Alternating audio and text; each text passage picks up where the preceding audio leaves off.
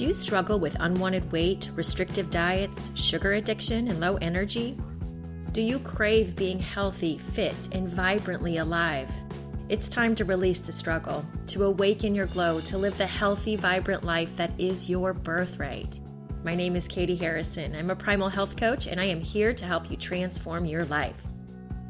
Well, hello, my friends. Thank you once again for being with me today. And I've been trying something a little different, putting in some background music, and I'll tell you why. I live in a very small one room cabin, and my recording studio, and of course I have air quotes around that, is the kitchen island, which is our dining room table. It's basically the only space we have in our little cabin in which I could put a computer and a microphone. But our cabin is so small, and when we have a wood fire going, the refrigerator compensates by running a lot, and that provides some interesting background noise.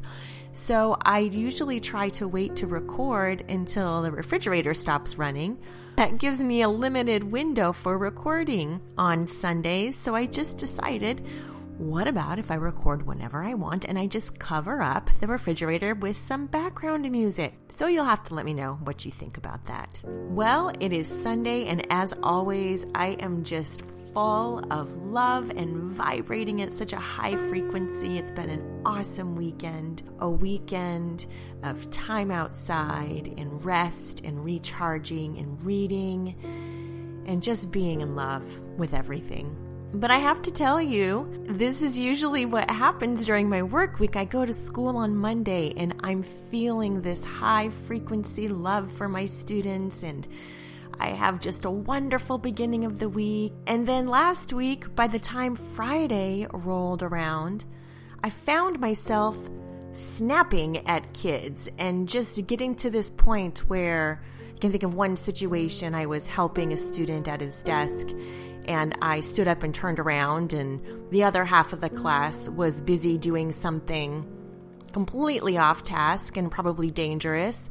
And I raised my voice and I said things that were probably not very enlightened. Well, and it worked. Of course, the kids settled right down and got to work, but it didn't feel right. It felt like low frequency. And I was thinking about this because I'm trained to do otherwise. Like, I know in situations in which kids are off task, the best thing to do is to walk over to a student to get down to their level if I have to, and to say, What are you doing? and wait for their response. What are you supposed to be doing? and wait for their response. What are you going to do about it? And it actually works. So, why sometimes do I let my emotions get the best of me? And an even better question is why did this incident stay with me for so long afterward? Why did it keep popping up into my brain Friday afternoon and Saturday morning? It's because I felt like I'd made a mistake. I want to be this being of pure love. And I want my emotions to be stable, and I don't want to be reactive when my emotions are low frequency. And so I was frustrated that I'd gotten to this place once again where I wasn't aligned with love and I wasn't acting out of love. And I was going to a place of regret and shame and blame. And I'm guessing that some of you probably know this feeling. And this feeling comes from living in the past, from having a situation on a continual loop in your mind and feeling the shame or blame or guilt associated with it. And I'm wondering if you can think of something that's happened in your past that you are holding on to this could be a small thing, it could be something that happens on the regular. For example, perhaps maybe you eat too much sugar and you feel sick, or you're wanting to follow a food plan, but you keep messing up. Or maybe it's something bigger. Maybe you're holding on to something that happened to you in the past and it's on spin cycle in your head. And you're feeling like you're stuck in the past and you can't move forward regardless of if you have a small thing or a big thing or a daily thing that brings you into the past and wishing things were different and judging yourself or judging a situation or blaming someone for the past. You can choose to come back to the present and release it. If you are stuck living your life in the past, you are missing out on the beauty of the present moment and how life unfolds when you are clear and when you've released the blame and the shame and the guilt. So, how do you do that? I use the same technique for small things and big things. I become aware of when I've jumped into the past and when I'm stuck in the past.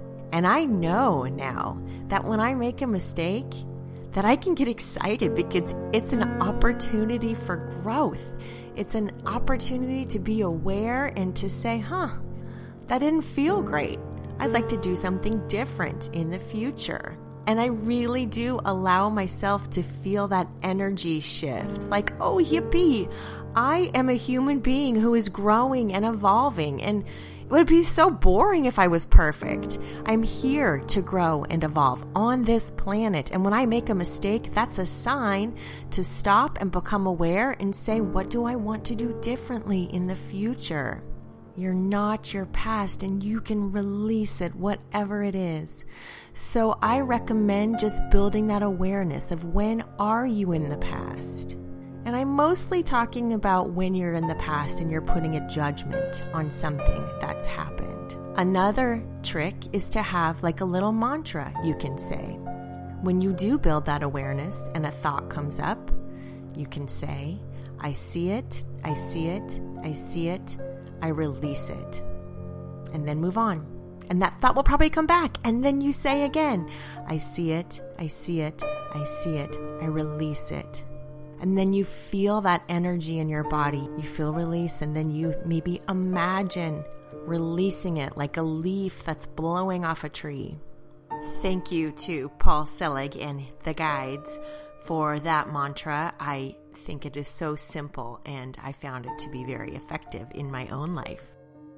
And having awareness and a mantra can bring you back to the present.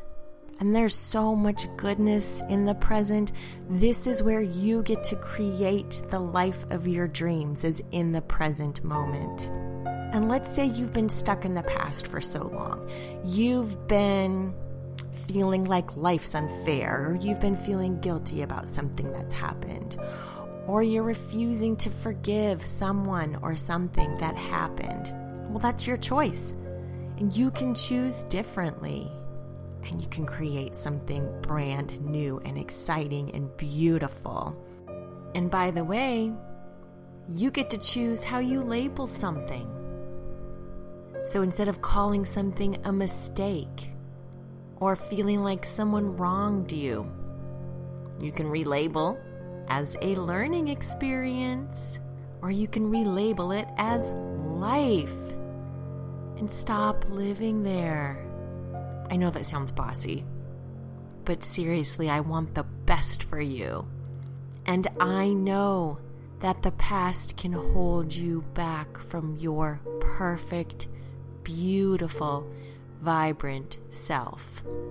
I already know you're perfect and beautiful right now. There's just some cobwebs to clear out of the way. And one of those cobwebs might be attaching emotions to something that occurred in the past and getting stuck on it when you could be here in the present.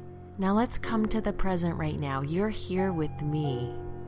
There's no mistakes, there's nothing wrong. Life is beautiful. We're here together. I'm seeing you in your perfection. I'm seeing you in your freedom and your release of anything that's been holding you back from your truth, from uncovering that truth and that life of pure love and health and vitality and vibrance. And it's time to let go of that, don't you think? I'm not going to say it will happen overnight, but really, if you stick to the present and you use a mantra and you use your awareness, you can come back and come back and come back to the present and retrain your brain. And oh, it's just going to be so delightful. Just you wait. Well, I think our work here is done for today. I would love for you to go do something fabulous and wonderful for yourself right now. And I won't be talking to you next week, I don't think, because I will be in the Dominican Republic. Getting excited about that. And I would also like to thank Kevin MacLeod for the music that is playing in the background today, covering up my noisy refrigerator. And the song we're listening to is Almost in F Tranquility. Thanks, Kevin MacLeod. Love you, friends. Bye. Thank you once again for joining me, and a special thanks to Silent Partner for his song To the Top.